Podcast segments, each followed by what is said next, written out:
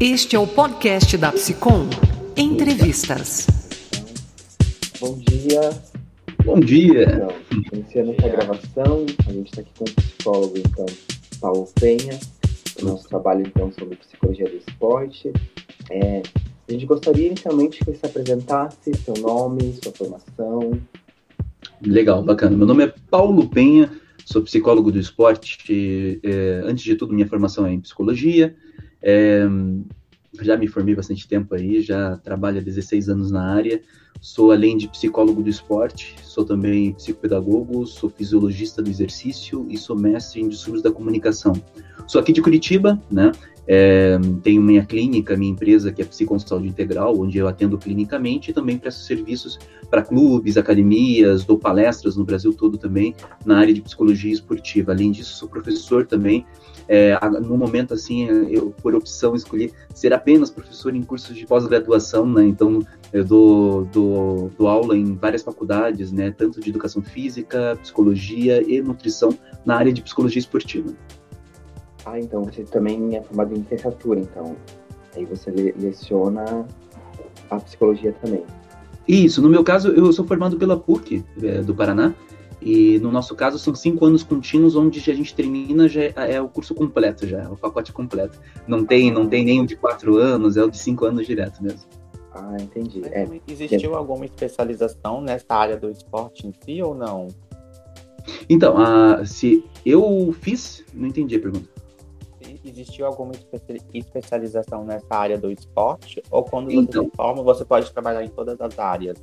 Existe especialização, né? Na verdade, na minha época, é, que eu me formei, aqui na, na, Curitiba e região, não existiam especializações na área de psicologia esportiva.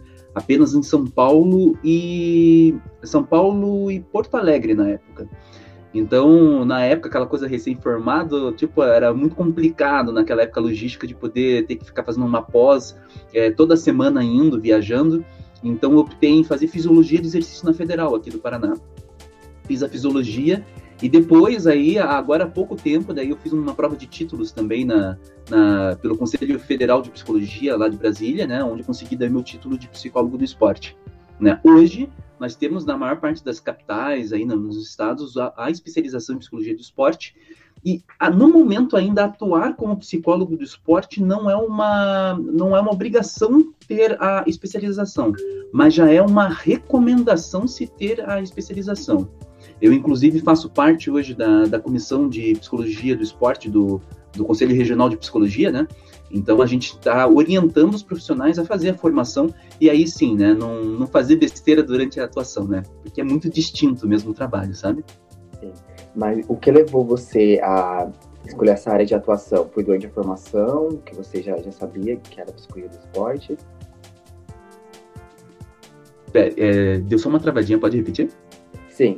Foi durante a formação que você decidiu sobre essa área de formação da ah, tem, tem algumas palestras que eu sempre comento isso, assim, né? Na verdade, eu, entre, eu antes da, de, de, fazer o vestibular, eu fiquei muito na dúvida de, poxa, é, o que, que eu faço, né? Faço educação física, faço psicologia, e aí eu falei, não, vou fazer psicologia, psicologia do esporte, porque fazia menos de 15 anos que tinha oficialmente no Brasil.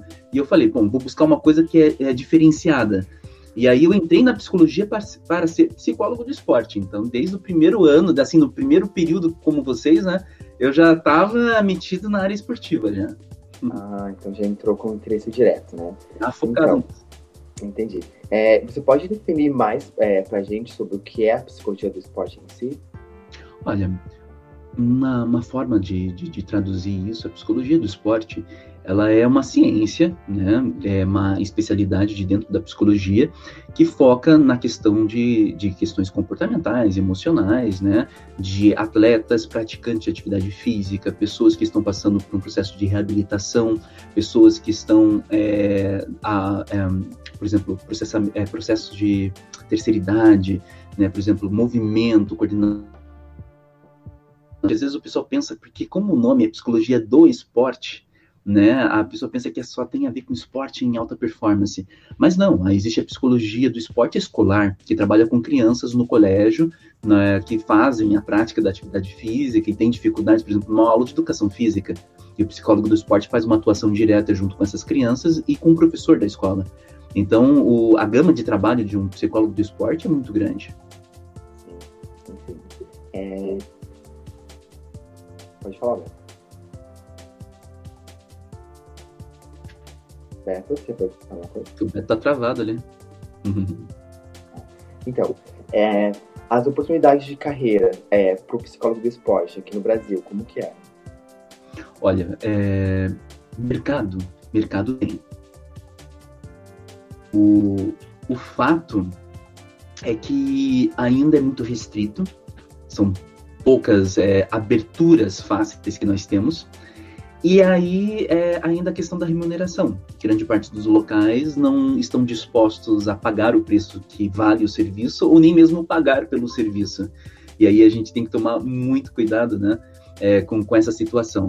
É, mas o, o que a gente faz hoje na psicologia esportiva é garimpar espaços. As pessoas não sabem que precisam da gente, a gente tem que mostrar para eles que eles precisam. Basicamente, é nessa, nessa fase que nós estamos ainda no Brasil. Sim, sim. E sobre a sua inserção no mercado de trabalho, como que foi depois da formação?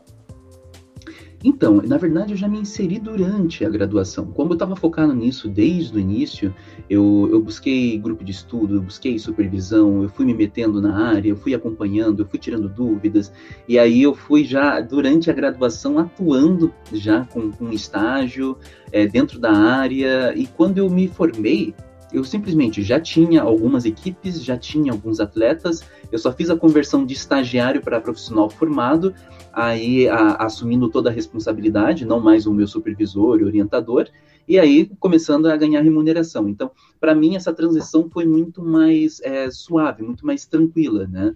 Então eu nem senti aquele baque de, meu Deus, estou formado, e agora, né? Não, só continuei meu trabalho e fui ampliando ele. Bem, deixa eu permitir aqui. Tem alguém solicitando para entrar.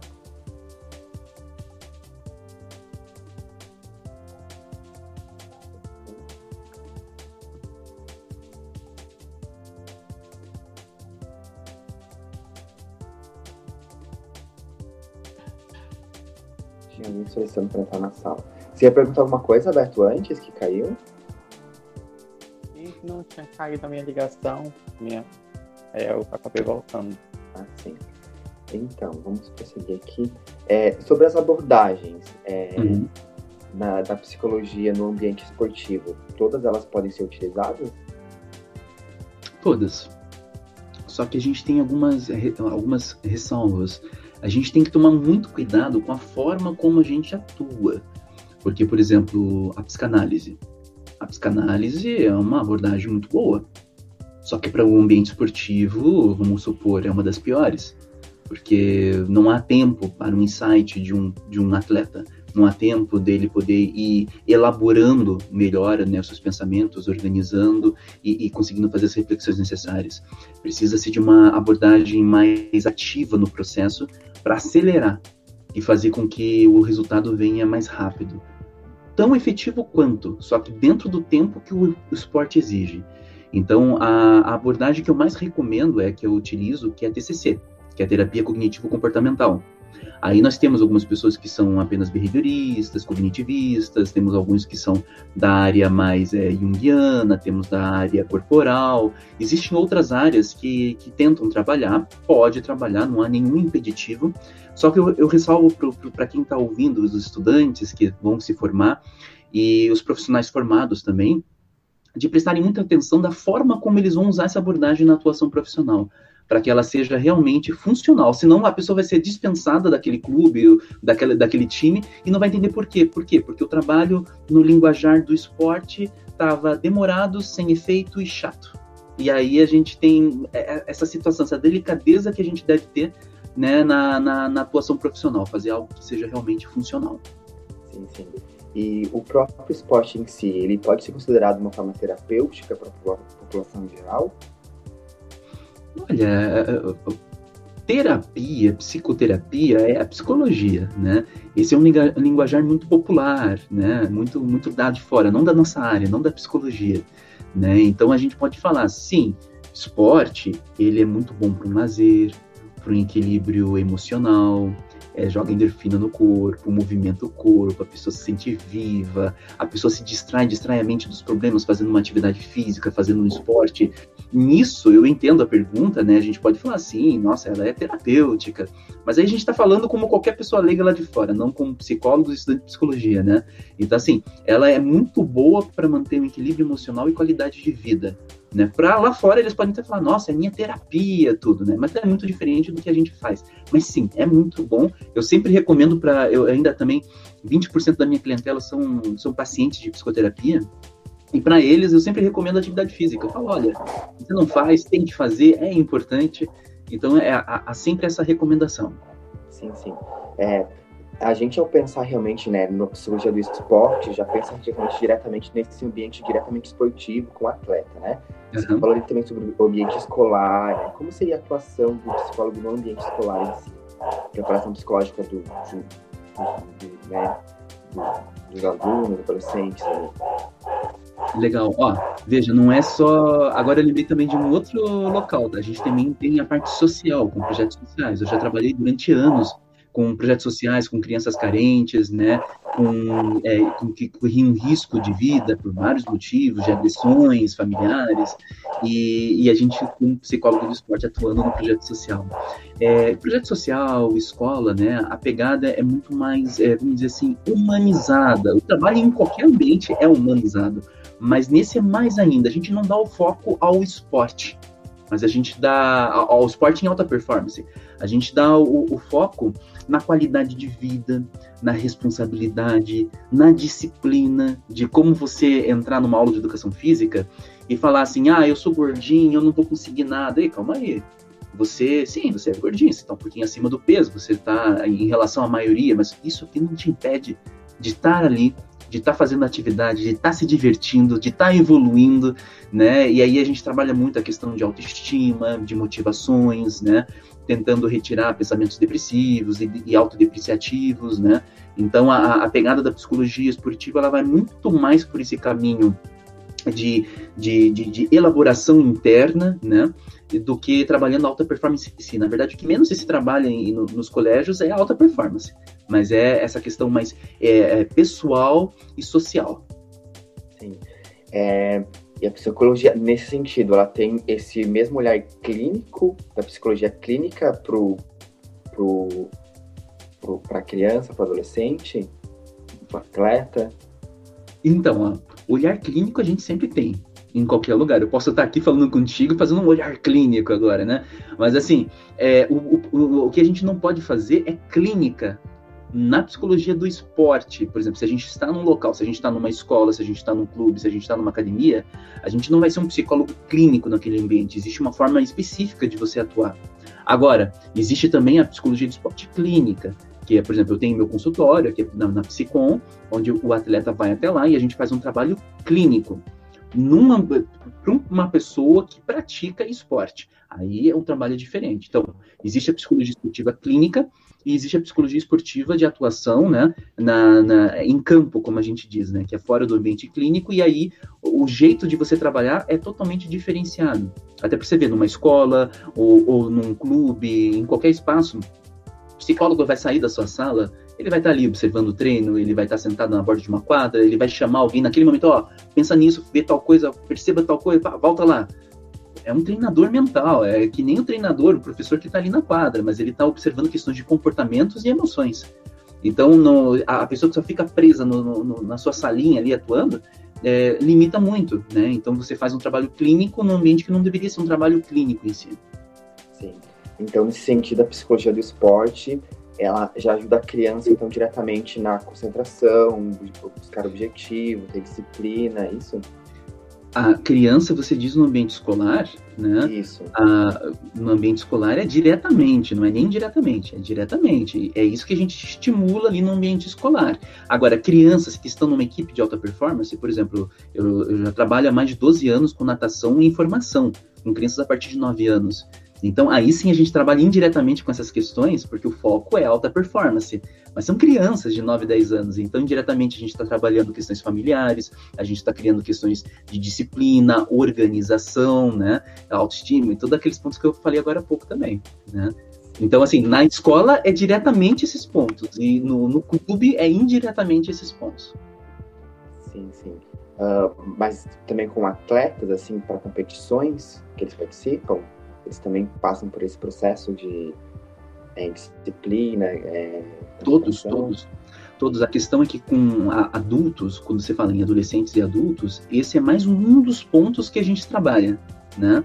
Agora, com criança é a base. Basicamente, a gente trabalha só isso.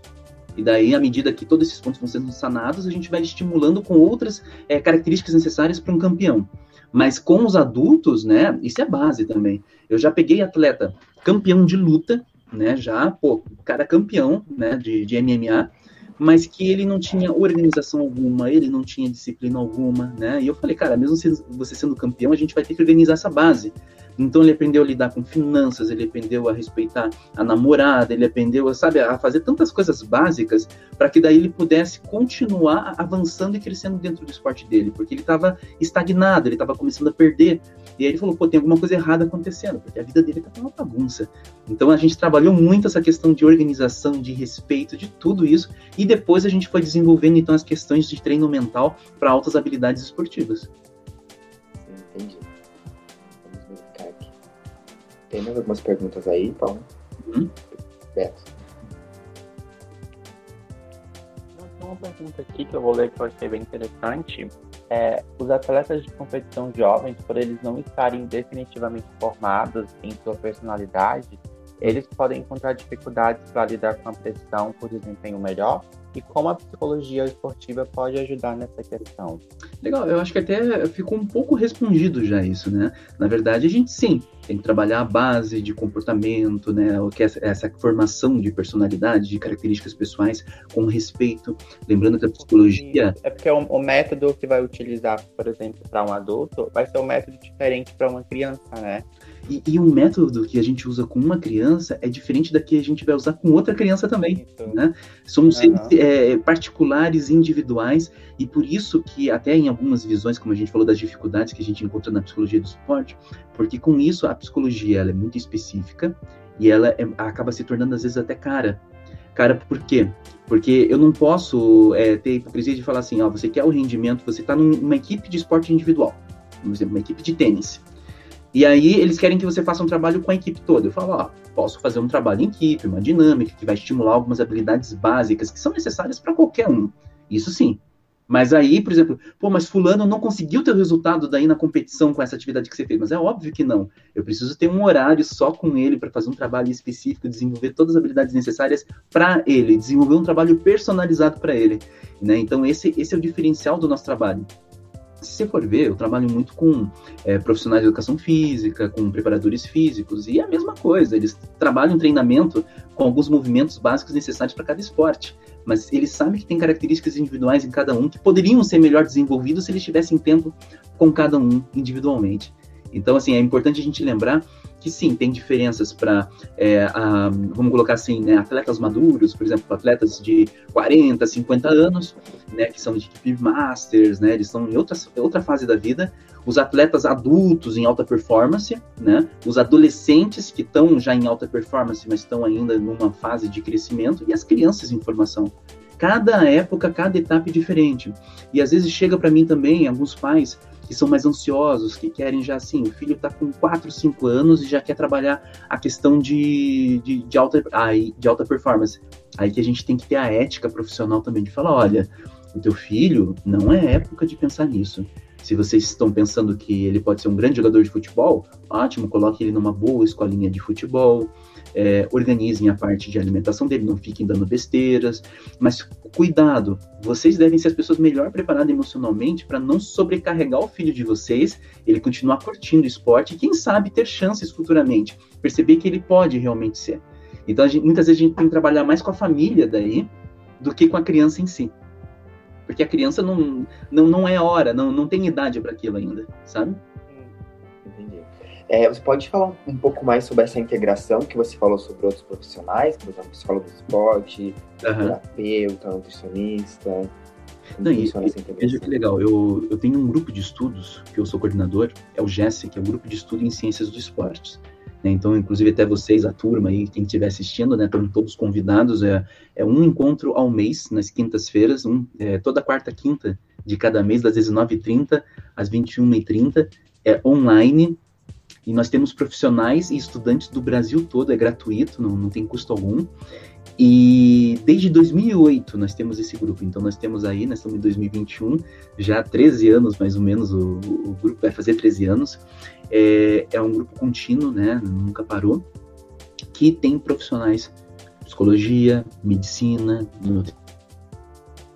física, pedagogia e por aí vai, para vocês verem como é eclético né, onde todas as ciências do esporte né, ficam integradas, um complementando o outro.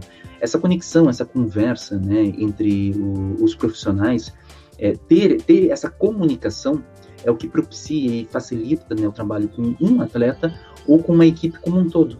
Né? Então, é, a conversa com comissão técnica, com técnico, né, tá ali do lado dele, é o papel do psicólogo. O psicólogo, vamos dizer, é o, é o profissional que tá assim, o técnico está aqui, enquanto os outros estão aqui, o da psicologia ele está aqui, né? Quem manda ainda é o técnico, mas o psicólogo ele tem que ser de, de, tal forma neutro dentro de uma relação de uma comissão técnica ao ponto de poder dar um pito no técnico, dar uma bronca nele, falar, ó, oh, você está errado aqui.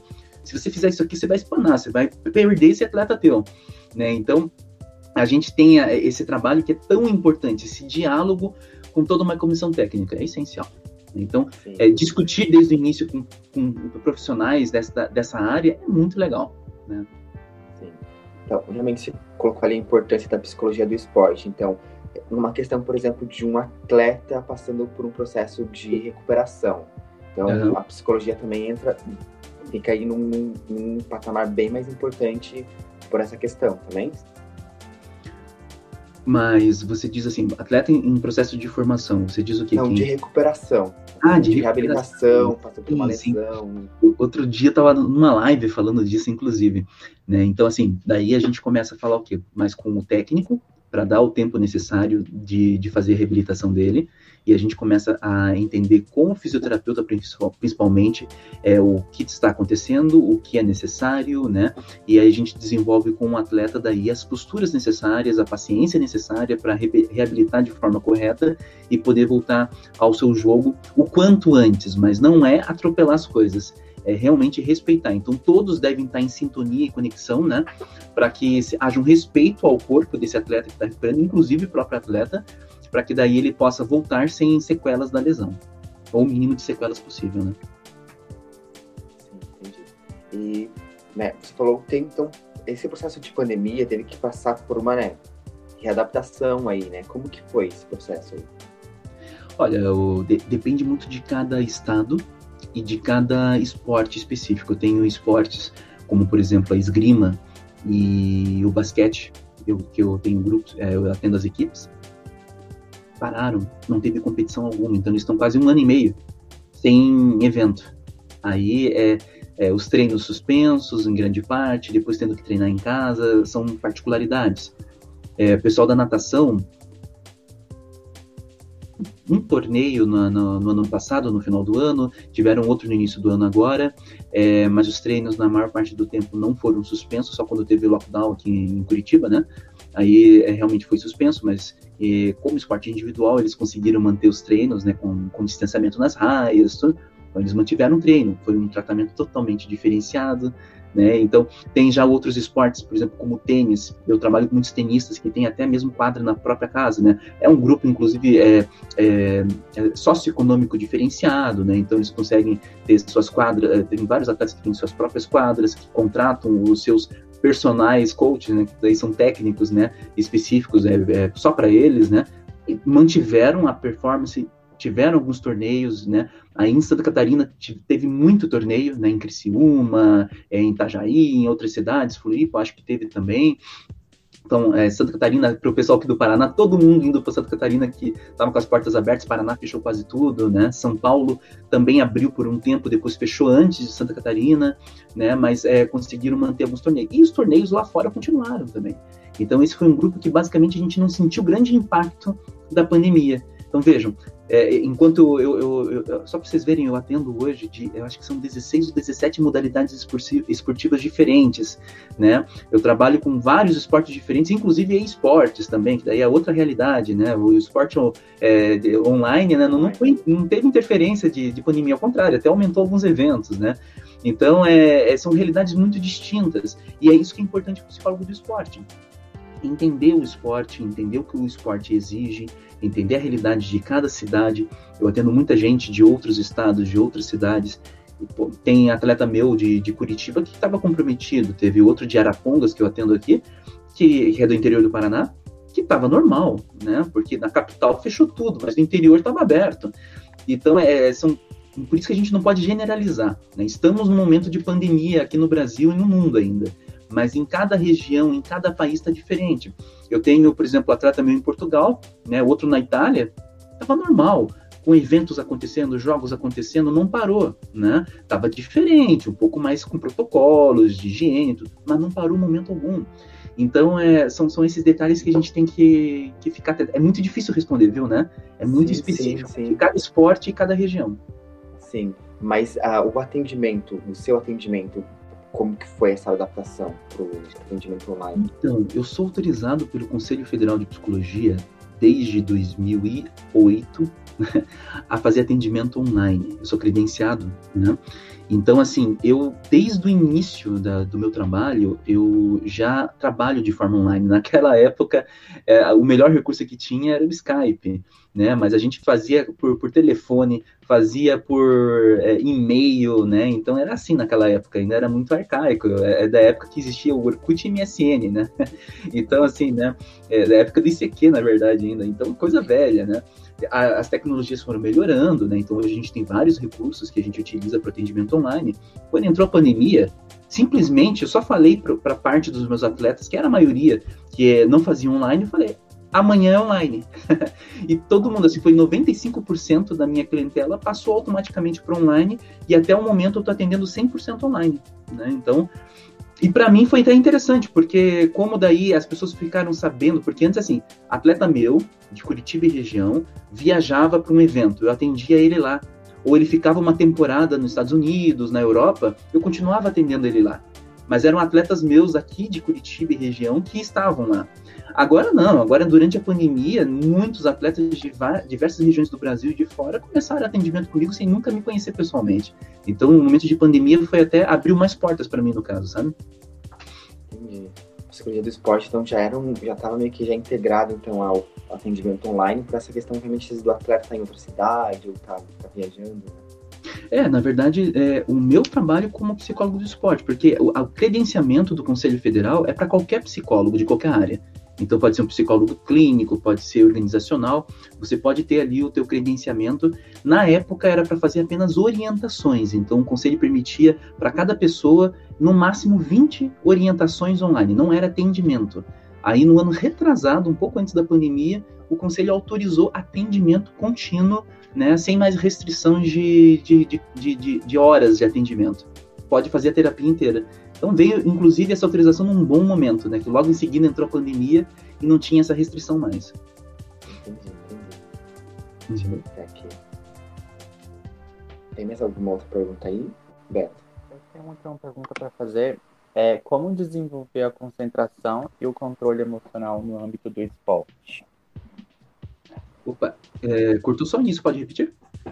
Como desenvolver a concentração e o controle no âmbito do esporte? Ah, mas a, a, a, é da mesma forma como qualquer outro ambiente. A gente tem que ver a característica individual da pessoa, o que está atrapalhando os níveis de concentração dele, criar estratégias específicas para ele conseguir a, a, aprender. Então, as estratégias são infinitas. É difícil até falar aqui, porque senão quem ouve pensa que é desse jeito que tem que fazer. Né? Mas assim, o que eu posso dizer para vocês, sim, existem várias estratégias, a gente tem que analisar o individual, o particular daquela pessoa, para detectar o que aumenta a concentração. Aí eu estava dando uma palestra para um, uma faculdade, para alunos de educação física de uma faculdade na, na terça-feira. E aí é, teve um pessoal que perguntou isso para mim: concentração, ansiedade, como fazer, né? Aí eu estava falando de concentração de alguns nadadores. Alguns nadadores ouvem, por exemplo, música antes da prova. Alguns ouvem música lenta, outros música tipo rock pesado. Alguns gostam de não ouvir nada. Alguns gostam de fechar os olhos. Alguns gostam de bater papo. Então, assim, podem ver como que é diferente a característica do que mantém você concentrado, né? Eu posso estar concentrado aqui, ó, por exemplo, estou concentrado em vocês, mas eu preciso, por exemplo, estar mexendo minhas mãos aqui embaixo, né, para me manter concentrado aqui em vocês, né? Ou não, eu preciso de repente estar com uma caneta aqui, ou preciso estar, ou tenho que estar com a perna cruzada de repente para poder manter um foco, um olhar aqui para vocês, né? É tão infinitas as formas como você pode estimular um atleta a atingir o máximo de concentração possível, que a gente tem que analisar quem é essa pessoa e não só essa pessoa, a característica pessoal dela, mas o ambiente em que ela estará no esporte. Você quer se concentrar no treino é uma coisa, se concentrar na competição é outra. Tem gente que precisa, para se concentrar, aumentar o nível de ansiedade vendo o público na arquibancada ou em torno. Isso vai aumentar a concentração dela, porque aumentou a adrenalina. Tem gente que tem que dessensibilizar a visão e, e, a audição não pode sentir esse público em volta, porque isso vai deixar mais nervoso e vai diminuir a concentração. Vejam que doido isso, né? Então, é muito diferente, não existe regra. A única regra é que o psicólogo é o profissional capacitado para detectar o melhor recurso para aquele atleta, isso com certeza. É, tem uma outra questão aqui também, porque na verdade eu também estou desenvolvendo outro trabalho sobre essa questão de padrão de beleza. E aí, essa busca é, pelo corpo perfeito, o psicólogo do esporte também pode entrar nessa área, nesse aspecto? A, a gente entra, na verdade, porque quando a pessoa é aspirante atleta, acontece muito essa questão. Com os meninos, ah, tem que ser forte, aquela coisa, né? Com as meninas, ah, tem que ser bonitona, gostosona, aquela coisa. Acontece, né? Não que seja ruim, mas depois de um tempo, né? A maioria, quando entra na alta performance, percebe que isso aqui não tem nada a ver.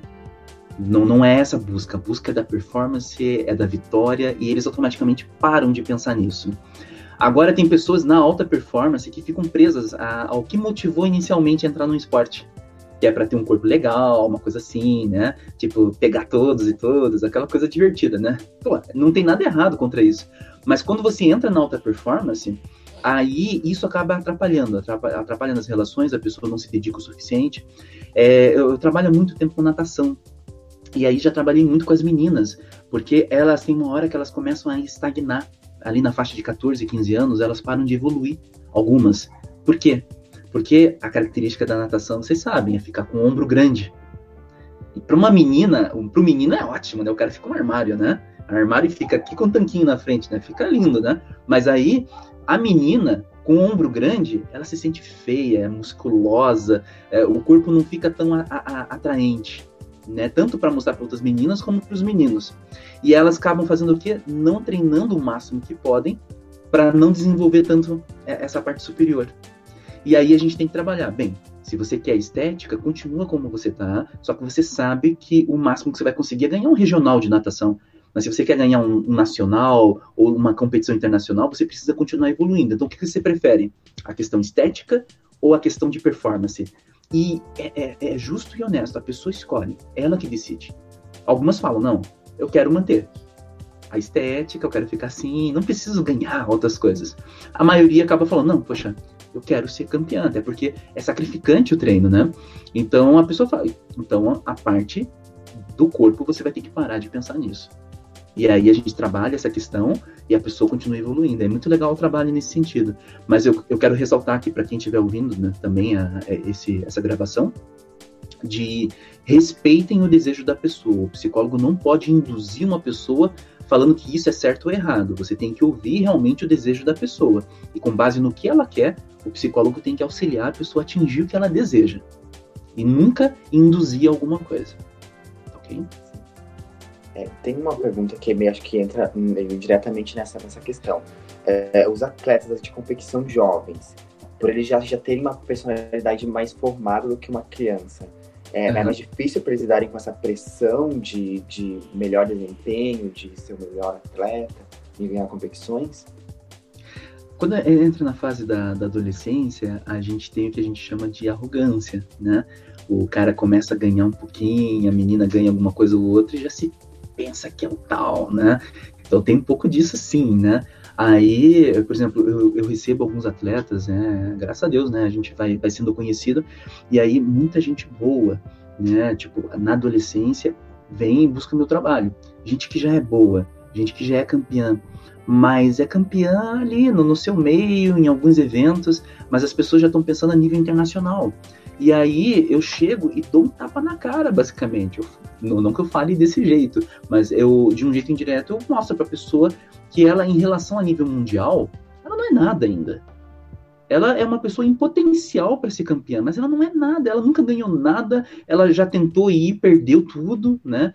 Então falar, olha, aqui ou você pode ser o melhor dos ruins, ou você aceita que nesse momento você é o pior dos bons e vai subindo a nova escada para você chegar àquele patamar. Então, alguns não gostam disso. Alguns falam, meu Deus, o que, que você pensa que é para falar desse jeito? Né? Eu já sou, você tem que me tratar como tal. Mas eu não trato nem estrela como estrela. Né? Porque, assim, primeiro, todo mundo humano, todo mundo igual, não tem ninguém melhor que ninguém. Tem pessoas que estão mais preparadas no momento e tem outras que não estão. Né? Como eu falo lá, minha base de trabalho, desde lá no início, foi trabalho social também, em projetos sociais, com comunidade carente.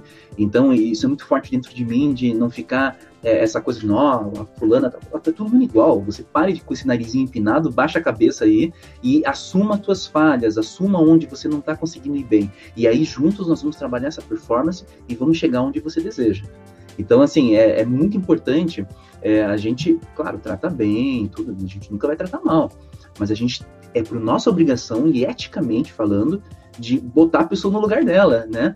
Tem muito profissional que acaba ganhando bem com esses atletas, né? É bem remunerado, porque ou a pessoa tem uma condição financeira boa, é, já ganha bem no seu esporte, tem patrocinador, então a pessoa pode pagar bem. Só que daí o, psicólogo é com medo de perder. Não, mas aí eu vou perder esse dinheiro. Não tem que pensar em dinheiro. Tem que pensar no teu trabalho. O teu trabalho é eficiente é que vai levar atletas para você atender. Então, eu já dou a dica para quem pensa em trabalhar nessa área, assim como qualquer outra na psicologia, é sempre fazer o teu trabalho bem. Porque as pessoas vão falar bem de você porque falando, nossa, esse psicólogo, essa psicóloga me ajudou. O trabalho funciona. E é assim que você vai conseguir uma clientela, e não segurando alguém, passando a mão na cabeça, enchendo o ego dela, e o trabalho não fica bom. Você mantém essa pessoa por muito tempo, mas você nunca mais vai receber pessoas novas. Então, é, é a dica é ser ético, não passar a mão na cabeça de ninguém, e ajudar essa pessoa a perceber a realidade à sua volta, sair de um pedestal que não existe. E aí sim a, essa pessoa vai continuar avançando e com certeza alcançando os objetivos que ela deseja. Sim, entendi. Então, você falou ali bastante sobre a importância é, do, da preparação né, do atleta. Uhum. É, você pode falar um pouco assim sobre a importância da, do psicólogo do esporte após um atleta já, já, já formado, por exemplo, para não desistir da carreira, essa questão assim já, já, já passou por toda a preparação, né? Mas ainda precisa desse auxílio do psicólogo do esporte para nessa questão de desistir, sabe? Uhum. Ó, eu isso eu posso falar que é público, tá sempre ali na minha rede social que ela gosta de postar. Eu atendo a atual campeã mundial de jiu-jitsu faixa preta, né? Ela mora hoje nos Estados Unidos. Ela é seis vezes campeã mundial e é atual campeã mundial. Ela ganhou no final do ano e final no, Agora no final desse ano tem de novo, e ela tem grandes chances de conseguir de novo. Então, provavelmente pode, vai se tornar a sétima, por sétima vez, né, campeã mundial. É, ela é uma atleta em alta performance, ela é uma atleta forte, mas ela faz o trabalho semanalmente, né? Por quê? Porque ela quer sempre fazer a manutenção da alta performance e sempre há algo novo acontecendo que precisa ser polido, lapidado na mente. Então, assim, é, muitos atletas que já chegaram num patamar bacana continuam fazendo o trabalho, continuam desenvolvendo isso. Outros chegam num ponto que falam assim: né, não, não, não preciso mais. Eu falo, ó, o ideal é continuar, pode ser a frequência menor, mas é importante continuar. Muitos depois buscam, meu Deus, eu tô aqui, tá caindo meu rendimento, tô pensando em, em desistir. Ou vão me demitir, vão me dispensar da equipe, e aí eles vêm desesperados, né? E a gente vai trabalhando a manutenção dessa performance. É muito difícil, às vezes a pessoa fala que é difícil você se tornar campeão, mas o mais difícil é você, quando você está nesse platô, é você continuar sendo campeão, e por muito tempo. Então, o trabalho do psicólogo, ele é um trabalho é, que a gente pode chamar de contínuo. Né? Isso é uma coisa que, assim, ele tem um fim. Quando a pessoa busca, a gente fala, ó, o que você buscou, finalizou. Mas tem outras coisas que são importantes serem trabalhadas. Então, a continuidade do trabalho é o ideal. Isso a gente consegue quando a gente. Eu trabalhei 12 anos contínuos numa equipe de natação aqui em Curitiba. E, e só foi interrompido o meu contrato agora na pandemia, né? Depois, porque eles falaram, Paulo, tá sem treino, é, não tem condições da gente manter, e 12 anos de contrato. Então, daí o que acontece? Depois de um tempo, né, a gente já consegue lapidar a mente de campeão, a pessoa já tá ganhando tudo. Mesmo assim, de tempos em tempos eu chegava ali na borda da piscina, e aí, cara, beleza? Tudo? Às vezes ele só, só fazia uma cara assim, não, tá tudo bem. Eu falei, te conheço há 10 anos, sei que não tá, vem aqui. Depois vai lá na minha sala. E a gente conversava e a gente trocava uma ideia. Isso é continuidade do trabalho. O cara pode estar tá ganhando tudo, mas uma hora ou outra alguma coisa acontece em casa, na família, nos relacionamentos amorosos, na, na perspectiva de alguma coisa que queria e não conseguiu. E aí tem que ser trabalhado para a performance não cair. Tem?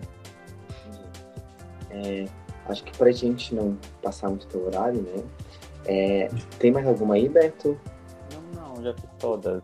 Foi? Então, você pode dar uma dica para quem, por exemplo, assim como você, já, já pensa em seguir essa área, para os estudantes que já estão começando a pensar em seguir essa área, como eles uhum. devem seguir a partir de agora? Olha, eu, eu falo assim, tem que ser apaixonado. Apaixonado pela, pela, pela mente humana, antes de tudo, pela performance. Eu não digo que você tem que ser apaixonado por um esporte especificamente, mas você tem que gostar de esporte. Você tem que se aprofundar cientificamente, tecnicamente, tem que saber o que está fazendo. É muito comprometimento e esporte tem uma coisa diferente. Enquanto no consultório você atende ali, pum, acabou. O esporte são horários diferentes, tem competições finais de semana, então você tem que ter uma certa flexibilidade para poder acompanhar algumas atividades. Né? É, estudem muito. Quem está aí na graduação ainda, estude muito busca busque é, supervisões, busque grupos de estudos, isso é sempre bom para fomentar o, conheci o, conhecimento, de entender melhor o contexto, né? Façam estágios, né? Fazer o estágio é, é legal, é imersão, é entrar na, na, atividade. Mas eu estimulo, quem, quem tem curiosidade, explore e conheça, porque, imagina, eu estou há 16 anos aí na área, é apaixonante demais, gente, é muito bom e vale a pena. Beleza. Gostaria de agradecer, então. Obrigado aí pela participação, Paulo. Eu, eu queria deixar, é. então, aí o meu contato. É, ah. Para quem quiser me seguir aí no, no Instagram, é psicólogoesporte.paulopenha, né? Aí é, meu telefone de contato é 41, né? 991084243, né? Como comentei com vocês ali, tem minha empresa que é Psicom Saúde Integral, a gente tem vários cursos, inclusive, na área de psicologia, psicologia do esporte. Quem quer pode, tem algumas coisas gratuitas, tem colunas, tem e-books gratuitos lá, tem cursos com valor acessível também para quem quer começar a entender a introdução à psicologia do esporte, essas coisas. E temos nosso grupo de estudos em ciências do esporte, que é gratuito, e o grupo de estudos em, em psicologia do esporte, que tem um custo bem baixinho. E além disso, as supervisões e orientações né, em psicologia do esporte também. Beleza? Então, sempre à disposição aí, só mandar mensagem, tirar dúvidas também, estou sempre à disposição de vocês. Para mim foi um prazer estar aí com vocês, né? Claro, Muito pode obrigado, deixar. Paulo. Antes de, antes, antes de finalizar aqui, ó, eu só vou tirar um print da tela, que daí eu vou colocar nos stories ali também. Opa, show. Só um pouquinho, pra gente ficar um pouquinho parado. Foi. Aí vou, vou, postar ali, vou te marcar também pra, pra gente oh, agradecer aqui, tá bom? Então, obrigado, muito obrigado pela participação. Assim que a gente finalizar o trabalho, a gente manda ali para você também. Imagine, sucesso para vocês no, no, trabalho, um abraço para a turma, para o professor e na, no decorrer da carreira de vocês aí, o que vocês forem precisando, estamos juntos. Eu falo, a partir de agora somos colegas, né? Então, qualquer momento que vocês precisarem, dá um grito aí que a gente conversa, tá bom? Obrigado, obrigado. Foi então, Valeu, gente, gravação, um então, primeiro. Uhum.